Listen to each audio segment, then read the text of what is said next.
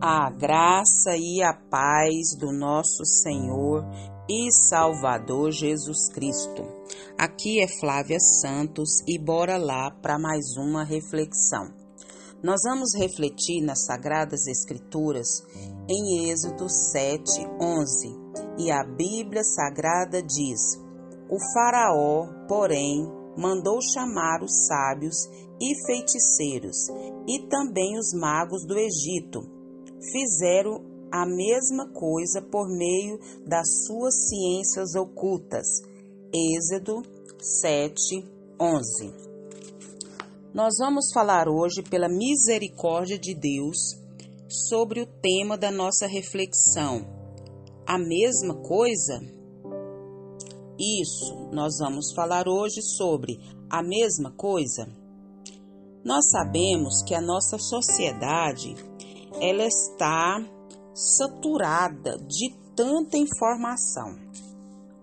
Nós sabemos que a era que nós estamos vivendo, cheia de computadores, tablets, celulares, com alta tecnologia, e em todas as áreas da nossa vida, essa tecnologia, essas informações as, todas as áreas da nossa vida estão cheias.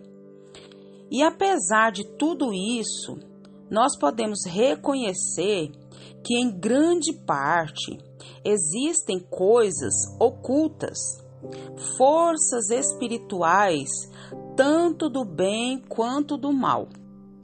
Ou seja, coisas que não conseguimos explicar ou a própria ciência e tecnologia não pode explicar. Moisés e Arão, eles foram até Faraó. E quando Arão e Moisés foram até Faraó, eles foram no poder dado por Deus. Mas a Bíblia diz que os feiticeiros do Egito fizeram a mesma coisa. Por isso que nós estamos falando hoje sobre a mesma coisa. Será que o mesmo poder de Deus é o mesmo poder do maligno ou vice-versa? Por quê? Porque os feiticeiros do Egito fizeram a mesma coisa é que Moisés e Arão fizeram. Que diferença há no poder de Deus e no poder dos feiticeiros? bora entender a palavra do eterno Deus. O poder de Deus é ilimitado.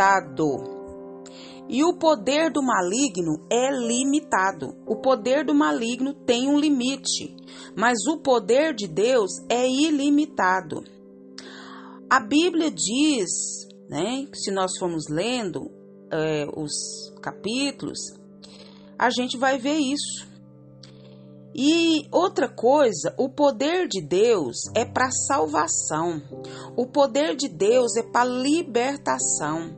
O poder de Deus é para transformação. O poder de Deus é para curar, transformar. As forças do mal, elas vão na contramão. As forças do mal aprisionam, as forças do mal trazem tristeza, as forças do mal trazem angústia, as forças do mal trazem engano e muito mais. Aí você pode me perguntar: como saber se o poder é de Deus ou do mal? A Bíblia ensina que o poder do mal veio para quê? O poder do mal veio para matar, para roubar e para destruir. E na contramão, o poder de Deus, que é ilimitado, ele nos ensina que a verdade nos liberta, que a verdade nos transforma, que a verdade nos cura, que Jesus Cristo, né, veio para nos dar vida e vida em abundância. Então há diferença sim, e muita diferença sim, e não é igual coisíssima nenhuma. Então, alguns atos que envolviam os truques ou mera ilusão lá dos encantadores, dos, dos, é, dos magos lá do faraó, envolviam o que? Truques, ilusão. Outros puderam utilizar até mesmo o poder satânico, já que naquela época é, eles é, adoravam deuses do mundo dos mortos e eram parte de sua religião. Ironicamente, sabemos que os é, encantados imitavam as pragas do Moisés, né? Só pioravam as coisas. Aí eu paro para pensar, se os magos tivessem sido tão poderosos é, nos feitos dele por Deus, eles deveriam é, poder reverter as pragas e não acrescentar as pragas. Sim ou não? Sim. Deus realizou um milagre ao converter a vara do Arão em uma serpente.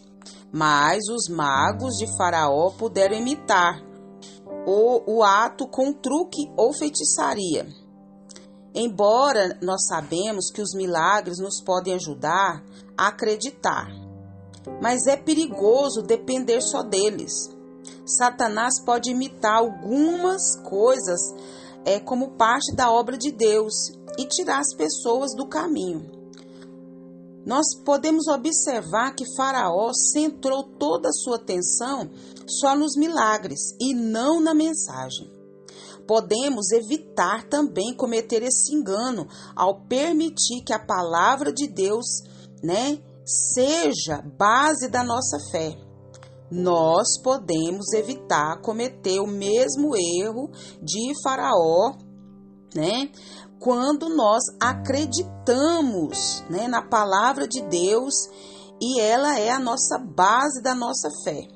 Nenhum milagre de Deus respaldaria qualquer mensagem contrária aos ensinos da palavra de Deus. Então, nós devemos prestar bastante atenção nas coisas que são de Deus e nas coisas que são do maligno, e que o Espírito Santo de Deus continue falando e trabalhando nos nossos corações. Pai, em nome de Jesus, em nome de Jesus, todo espírito de engano, todo espírito, Pai, do maligno que venha querer nos enganar, nos tirar da centralidade da tua palavra, do teu poder, da tua graça. Nós repreendemos agora na autoridade do nome de Jesus. Continua falando aos nossos corações, continua abrindo a nossa mente, o nosso entendimento e nos dando discernimento Pai, perdoa os nossos pecados, nossas falhas, nossas transgressões, perdoa tudo que há em nós que não te agrada. Te louvamos por tantas bênçãos, por tantas dádivas, por tantos favores. Te agradecemos por mais uma semana, por mais um final de semana. Te agradecemos por tudo que o Senhor realizou, tem realizado e sei que vai realizar. Pai, Continua, Pai amado, trabalhando na nação brasileira.